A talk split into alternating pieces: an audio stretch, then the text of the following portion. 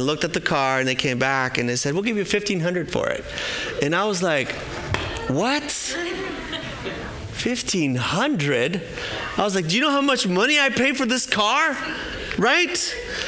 I don't know if that's ever happened to you, but you love this car, all the payments and all the suffering and all the washing and taking care of and brushing the things, the dirt out of the. And then when you trade it in, they're like, oh, we'll give you 1500 for it. 1500 I was insulted, offended. My Jordo? You're to make 1500 for my Jordo? Because it's worth so much more, I said. The gentleman said, I'm sorry, sir, that's the best I can do. 1500 I was like, this is a Accord EX, leather seats, power steering. He's like, he said, good luck, good luck finding more. You should sell it yourself on the open market.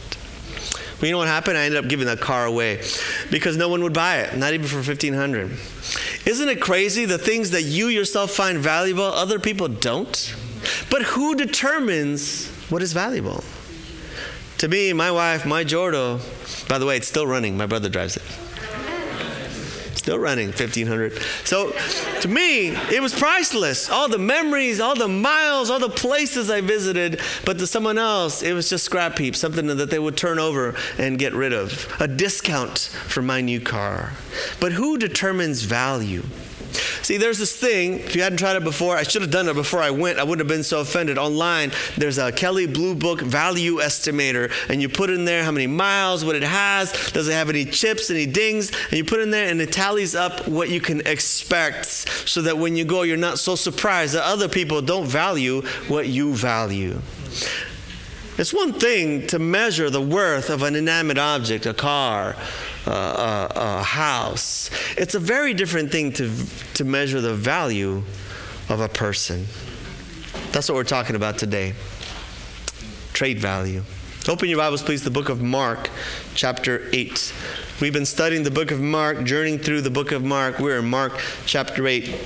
There's a Bible in the pew in front of you, and I'm going to encourage you to open it up and read it along with me because you are in the house of God. And if you come to the house of God, my hope is that you are seeking to know the will of God. And if you want to know the will of God, you've got to read the Word of God. It starts there. Without the Word of God, you cannot know the will of God. So the Word of God tells us in the book of Mark, chapter 8, that Jesus has something to say about trade values. All right, if you're Mark chapter 8, say amen. amen. All right, fantastic. So follow along with me. We're in Mark chapter 8, beginning with verse 31. 31. And in 31, it says this He then began to teach them that the Son of Man must suffer many things and be rejected by the elders, chief priests, and teachers of the law, and that he must be killed and after three days rise again. And he spoke plainly about this. If you've been with us the last few weeks, you know that we've been journeying in the book of Mark. And one of the things that's unique about the book of Mark and the Gospels and the four comparative Gospels is it's the shortest one.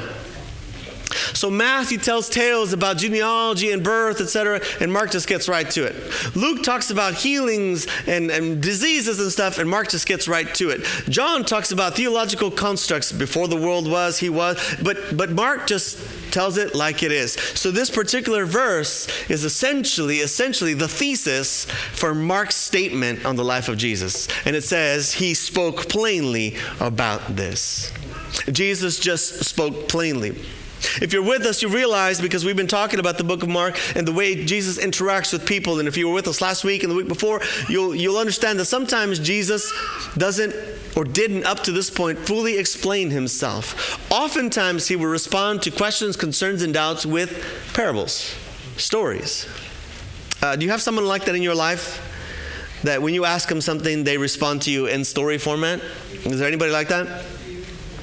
I have a brother whom I love dearly who, um, I, I, for whatever reason, he loves analogies. Uh, he loves analogies. He speaks in analogies. And no matter what you ask him, you're to say, so um, do I turn right or left? And he's like, well, it's kind of like, it's kind of like, you know, he says, it's kind of like if you're choosing between rice and the beans, you know, you need to, and he's always responding to me in these analogies. And I'm like, dude, just tell me which way to go. And oftentimes in the Bible, this is the way people would respond to Jesus because they would say, what about this? And Jesus would say, There once was, and then he would tell a story. After which people were sort of scratching their heads because oftentimes Jesus didn't finish his stories. He didn't explain.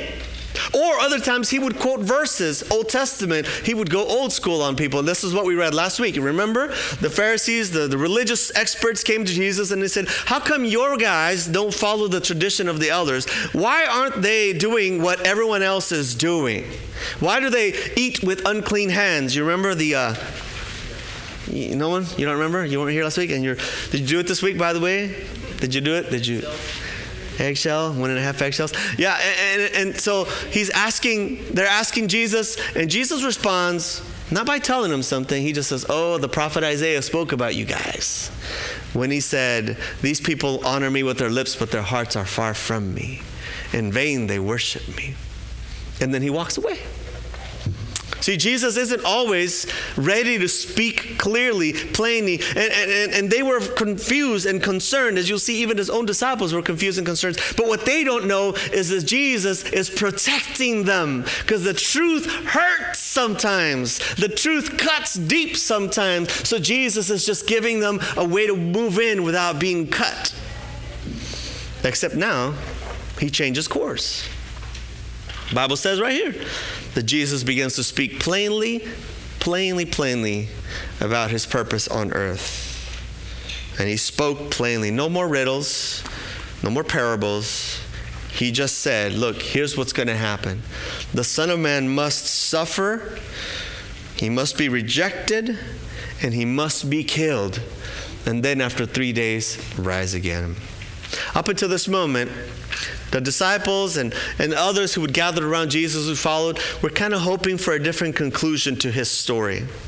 They kind of hoped, you already know this, they kind of hoped that he would become a political figure, perhaps more than a religious figure, a political one that would bring political change, that would change circumstances and uh, they were eager to sort of move him in this direction. You know this because you're a student of the Gospels. You know that the disciples constantly would fight amongst themselves as to who was more important and what place they would occupy once Jesus revealed his true political power. But, but Jesus then, at this moment, he says, okay, you guys aren't getting. Oh, where's the husband? you're not picking up what I'm. Um, Putting down? No one? Okay, okay. Yasmin's not here to help me. Uh, so Jesus is saying, You don't understand what I'm saying. You, you, don't, you don't comprehend. So he begins to speak plainly about who he is and what he's about to do. So listen, what does he say? He says, The Son of Man, that's him, capital S, capital M, the Son of Man must suffer many things, must be killed, and then will rise again. Three things must suffer, must die, and then will rise again.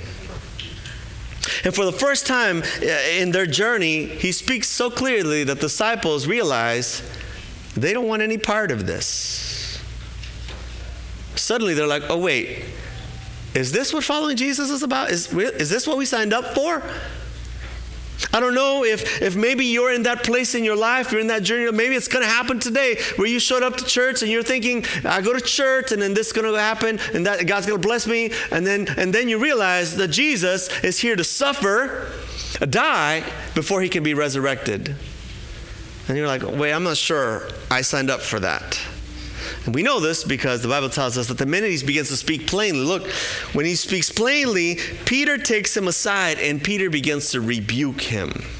Now, if you don't know anything about Peter, the disciple, he was he considered himself sort of to be the spokesman of the group. He was one of the elder statesmen, and he was bold, very bold, but usually about the wrong things.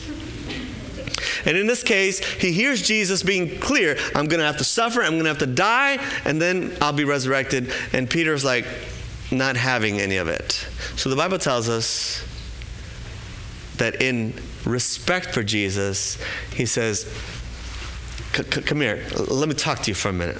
Just pulls him aside, and he's like, If you read the account in Matthew, he's like, Jesus, it's not going to go down that way. That will never happen. It'll never be that way. Now, I give Peter some credit. He's trying to do a noble thing. He's trying to say, Jesus, uh, maybe you don't really understand what's happening here, but we're trying to make you, you know, essentially, maybe you didn't figure it out in all your parables and stuff, what we're actually trying to do. So I'm going to just clue you in. That's not going to happen. You're not going to die. Don't talk about that. We're here to make you king We're here to make you. He begins to, Bible says rebuke, which means he's not being gentle actually. He's kind of telling Jesus off. Have you ever done that? I bet you have. I bet you have. Jesus is laying out something that you don't like, and you're like, ah, I've had it. Don't talk to me about that. Peter says, Jesus, it'll never happen that way. He begins to rebuke Jesus, and Jesus cuts him off. The Bible says, Peter began to rebuke him, but then Jesus turned, looked at his disciples, and he rebuked Peter. Now, I give you permission to use that word before, rebuke. We don't normally use it, but it's a strong way of saying, eh, stop right there. This is as far as you need to go. Rebuke means like, not only am I saying stop, I'm saying turn around and go back where you came from. Uh, you know, that, that phrase you use when your teenage daughter comes out and she's wearing something and you're like, I rebuke you, and you got to go back in and put something else on, right? You know, you guys don't know what I'm talking about. Uh-uh, you ain't leaving the house looking. I rebuke you. You so you go ahead, all right? I'm giving you permission. You can rebuke, especially if you're convinced you're correct. But here, Peter is rebuking Jesus, and Jesus says, no, no, no. And then, and then he addresses the real problem. Look, look, look, look. The Bible says Jesus turns around and rebukes Peter, but he says these words Get behind me, Satan. For you do not have in mind the things of God, but the things of men. Now, those are strong words. I, I, I'm not giving you permission to use those on each other because they're not meant for you. Peter is trying to do something noble, but in that misguided attempt, he becomes the mouthpiece for Satan. Because what he's saying right now, if you look closely, is an echo of something Jesus has heard before. See, Jesus says the Son of Man has come to suffer, be rejected, die before he can resurrect. But Peter says, no, no, no, you don't have to do that. We can gain ground differently. No, no, no. You don't have to suffer. You don't have to die. Don't worry, I've got a plan. It's the same thing Jesus heard before he started his ministry in the desert when he was fasting. You remember, bread's into, I mean, stone into bread, and, and, and, and Satan takes him to a high place. This is Book of Matthew. We studied this together. Uh, Book of, and Book of Matthew, Satan takes him up and he says, Look, look at all the kingdoms. You don't have to suffer. You don't have to die. You don't have to. I will give you all that if you just bow down and worship me. Take the shortcut, make it easier. You don't have to endure, you don't have to work hard. Just take a pill, it'll fix it. You don't have to endure. You don't have to work hard. Just cheat and get around it. You don't have to suffer. You don't have to endure. Just worship me and I'll give it all to you. Peter says, Jesus, you don't have to endure. And Jesus recognizes the voice of Satan in there. Because Satan is always going to sell you Satan is always going to sell you convenience over commitment. And Jesus says, Get behind me, Satan. It's the exact same phrase he used in the desert. Because he's identifying the same enemy. Friends, this is important as we're getting in here. What you need to know is that uh, we live in a society that's, that's cast us as each other's enemies. We live in a society that's constantly trying to paint us in opposition to one another. You are for or against this. You are for gun control or against gun control. You're for uh, Delta or against. You're for or against Republican, Democrat, liberal, conservative. Benita, I don't know. You fill in the blank there. Constantly painting us as enemies of church, but we are not enemies. The real enemy, his name is Satan. I've been wrestling with this. Jesus comes and he says, The Son of Man must suffer. But have you ever asked yourself why? Why does Jesus have to suffer? We sort of get the idea that he had to die because we've been, you know, sort of like trained to believe that uh, sin equals death, right? For the wages of sin are death. And, and all of us have sinned, fall short of the glory of God. So we sort of get the idea that Jesus must die in our place. But why does he have to suffer? Why?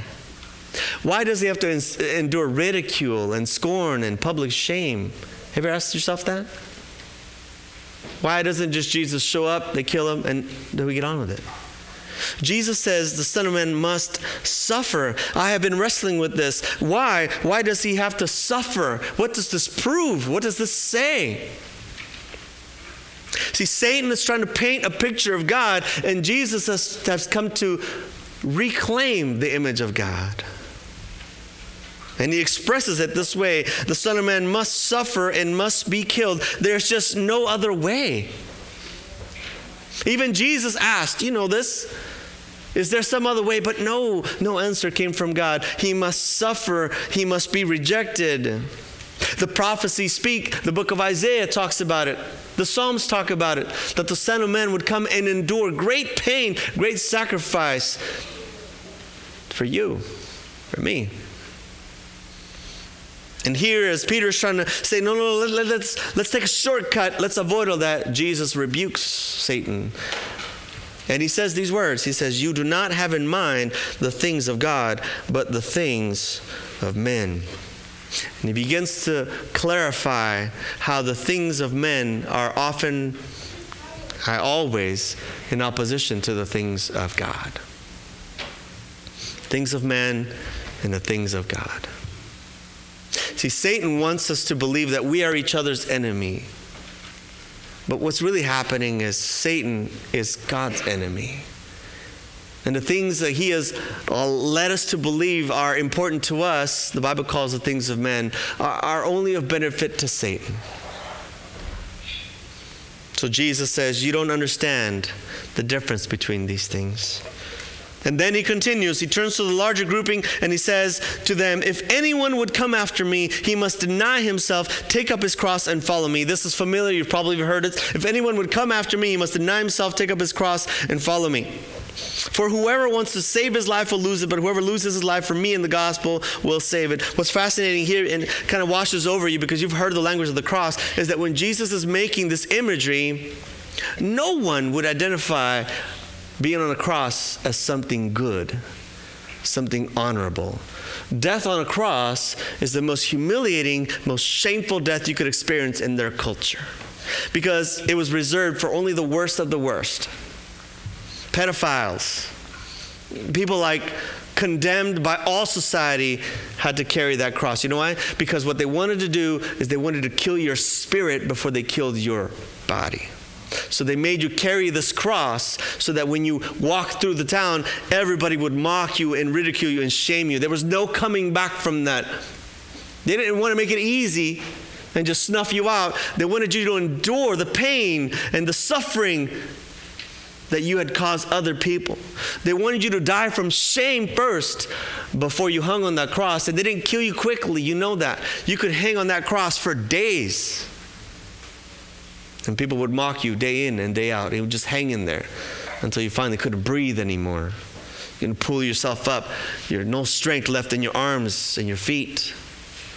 It was, it was not a death that mattered here. It was the, the, the, the suffocating of your, of your goodwill, suffocating of hope. And Jesus says, if anyone will come after me, he must suffocate. He must carry shame. He must carry his cross, deny himself, and come after me. See, friends, I don't think we understand that Jesus has come to lay down a path of suffering, death, before there can be resurrection. He says, If anyone would come after me, he must deny himself, take up his cross, and follow me. He says, If you're going to be my disciple, you got to understand that what I'm inviting you to is a life of suffering, death, before there can be resurrection. You ever think about that? Have you ever read it that way? I think not, because most of us think that if I come to God, He's supposed to make everything easier. Right? And, and, and while in some ways that's true, maybe you don't understand the full concept here. Certainly, certainly Peter didn't. That's why he's like, Jesus, you don't know what you're talking about.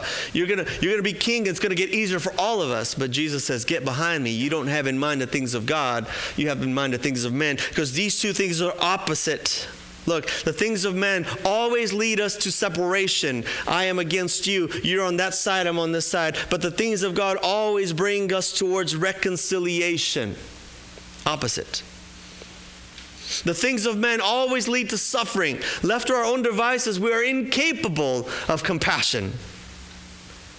We always end up abusing power and hurting each other and devaluing each other. Just look around you. Everything in the world that you live in is trying to is trying to monetize you, characterize you, quantify you. It's a funny line, but it's true. Chris Rock says, whenever you, you, you ladies talk about somebody, a man that they met, the first question they ask is, What does he do? Right? What does he do? What do you have to offer? What do you make? And, and, and whenever we talk about young women or women in life, oh, what does she look like? The world is trying to value you according to its own standards, and the things of men are always looking to devalue you. But who has a right to put a price on your head and on your spirit and in your life? Jesus says, You don't understand. Dehumanizing culture would always bring death, but I have come to bring life, except we can't get there unless I suffer and I die. Jesus had come to be a servant, to give, but we are concerned with winning. The things of man are concerned with winning, but Jesus had come to lose. Convenience versus commitment, separation versus reconciliation grudges versus forgiveness. The things of man are so different. And Jesus says to Peter and to the rest, You don't get it. But the Son of Man has come to lay down a new path. And whoever, if anyone would come after me, he must learn to deny himself take up his cross and follow me. For whoever wants to save his life will lose it, but whoever loses his life for me and for my sake will save it. For what good is it for a man to gain the whole world yet forfeit his soul? What good is it for a woman to gain the whole world yet forfeit his soul? Or worse, what can someone give in exchange for their soul? So I've been wrestling with that question, friends. What can I give in exchange for my soul? What is my soul? What is your soul worth? Think about it for a minute. Here, Jesus is proposing a path that is foreign to us a path of sacrifice, a path of self denial, a path of giving in, of suffering, of shame, perhaps for the sake of others. And we don't want that. We prefer a path of convenience. We prefer a path of what's my preference, what I like, what makes me happy. And Jesus says, if anyone would come after me, or he says, can you find your way on your own? Is there anything you can give in exchange for your soul? For whoever uh, seeks to save his life will lose it. See, what we've discovered and what you know, you already know from experience is no matter what you try to find on your own, it always overpromises and underdelivers. Did you know that if, uh, if you had invested in Snapchat when it became an IPO, you'd be very wealthy. You, you, you guys know what an IPO is? Like a public shared commodity. Uh, you'd be very wealthy, except, except, that, except that Kylie last week tweeted something about Snapchat and then your fortune just went down the tubes. Some billion dollars by one tweet. Did you know if you invested in, in, in, foreign steel, you'd be very wealthy until President Trump said he's going to put, t- and now you're. See, Everything that we believe is valuable, that we put our hopes in, can be gone just like that. Right? So Jesus asked this most significant question What are you worth? And where did you find that? What can you give in exchange for your soul? So I've been doing the math. I don't know if you've ever done this, but, but um, some time ago, I had uh, uh, somebody meet us at our house and we were creating our will. You know, you that's uh, you, you do a, a, living will, a trust, yeah, a trust, and uh, they, they come and they have all these forms for you to fill out, and you're supposed to put on there, there's a balance sheet for your life in where you put what you own and its value, and then your liabilities, what you owe to somebody else. And my wife and I were, you know, uh, we are getting. This was before we went to India. We were like, we are going to India. We might never come back, you know. so we're like, we better leave things in order, right? We don't know, right? We don't know, and so we we were trying to do this, and we were doing this balance sheet. And I don't know if you've ever done it, but um, it was quite embarrassing. For despite the fact that you know we're both professionals. We've been working. I've been working for 20 years, and we, I was the balance sheet was so negative, so negative. You know, because we live in that culture, right? I live in a house that I do not own. It owns me because I owe. I drive a car that I do not own, right? I have an education that I haven't paid for. I still make loan payments. So when you add them up, you can have the appearance of a highly successful life, but on the black and white balance sheets, we're millionaires in debt. And all of a sudden, your sense of perspective is like awakened. You're like, wait a minute. So I'm really not worth, because that's the way it's described, your net worth. Now, maybe some of you guys, maybe you're on the other side of that. Maybe you planned well, you did well, and you're all in the black. But I'm just saying, in this world, in the context where we live in, everything that you think you can hang on to, one, one tweet from Kylie and it's gone. You know, some executive time for our president, and then your wealth is gone. Your health, your looks, all the things that you value about yourself Time will strip that away too. If you don't believe that, just pull out some pictures of yourself from a few years ago. Right? That's the truth. Every way, every day, every week, you realize that this world, this life is taking, taking your health. It is. You know that. Is that what you're worth? Uh, some of us put our value and our worth in the relationships that we have. We get lost in the people that we love, but you know that won't last forever either. We get lost in the value of our profession, what we can do until we get laid off, until the company closes down, until the church shuts down and they send you somewhere else our value, friends. What can we give? Jesus says, What are you willing to exchange for your life? What can you give? And I'm just going to be honest with you. I'm trying to do this balance sheet. What is my trade value? If I was going to trade myself in and say to God, Look, I need passes into the eternal life, and here's what I've got, here's what I've got to offer, what would I trade in? My success? I hate to say this about myself, but I'm in my 40s, and what have I done? Not much. Did I build anything? Is anything got my name on it? Is there a foundation that, no. I've lived, I've loved, I've tried, but honestly, be honest with yourself. What have you got to trade in? My finances? Oh, God will laugh at those.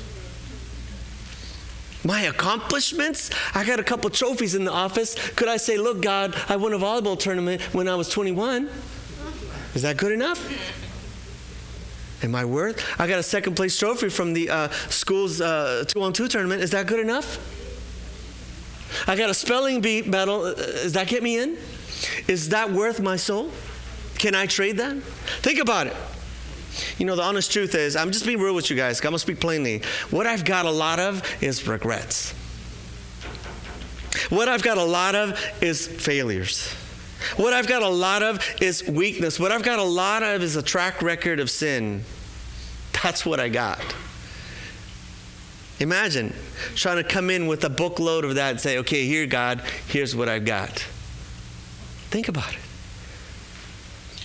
But the fascinating thing is here, friends, Jesus says, but if you take all that nothingness and you trade it in, I will give you my life instead. See, the Son of Man must suffer and die because there can be no resurrection without death. There can be no crown without a cross. The Son of Man says, I invite you to stop trying to gain for yourself and start giving away. And I can take every little bit of broken pieces from you and turn it into something beautiful. For whoever loses his life for my sake will gain it. So I'm here to ask you today, I'm here to ask you, what is it that Jesus is inviting you to die to? For the sake of someone else. Listen, if we're going to follow the path of Christ, if we're going to be disciples, we must also learn to understand that it will involve some suffering because self denial hurts. It is not easy, it is painful. Self discipline is difficult, but Jesus is inviting us into that path. So I'm here to ask you, I want you to think about this for yourself. What in me has to die in order for someone else to be blessed? What in me? Maybe it's my pride. Maybe my pride finally has to be crucified so that my wife and my kids can be whole. Maybe, maybe it's my sense of entitlement that finally has to be crucified so I can finally be blessed by somebody else's wisdom. Maybe it's my sense of self righteousness that finally has to be crucified so I can learn to embrace and accept someone that is hurting and that needs my acceptance. What must suffer and die before there can be new life? Maybe it's my need to always be right that has to be finally crucified so my wife and I can finally find harmony. Maybe it's my need to be exonerated and, and maybe it's my need to, to finally be vindicated that has to die before I can reconcile with my friends, my relatives. Jesus is inviting us to something altogether different, for the things of man are not the things of God. So, what's your trade value? Have you been fooled into thinking there's anything that on your own you can create that's of worth? That's the sad part. There is nothing you're honest, if I'm honest. But the beautiful part is that Jesus does not value you the way we value each other. And on his balance sheet, there's only one entry. It's called the blood of Jesus. On his balance sheet, he takes your side, your liabilities, sin, shame, a lifetime of regrets, and on this side, nothing but the blood. And you know what that adds up to? Forgiveness and grace and hope and a future not just for you, but for your children and your children's children, for your families, for your relatives, for this church, for this city, for this community, for this world. The blood of Jesus changes everything. That's why we sing to his name, because by that blood I am covered in it, and I'm no longer measured with the trade value that you see me. I'm not worth what your opinion of me is. That's not where it is.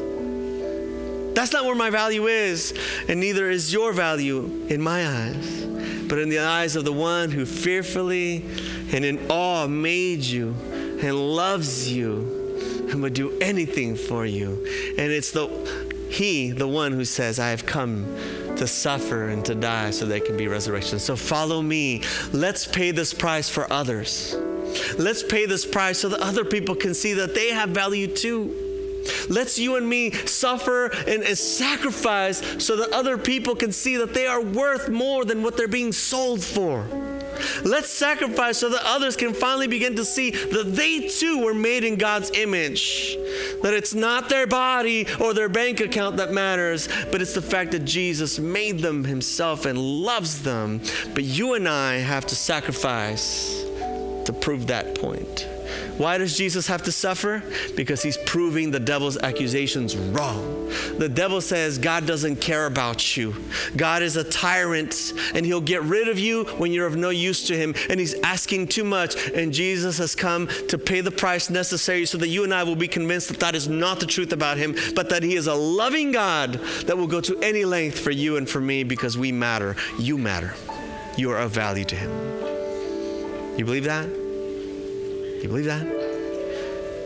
Not just you, but the person sitting next to you and across from you and across the aisle and across the city, across the street. We're all sons and daughters, all made in the image of God, all worth His undying attention. That's our trade value. Let's praise God for that as we stand and sing our closing song.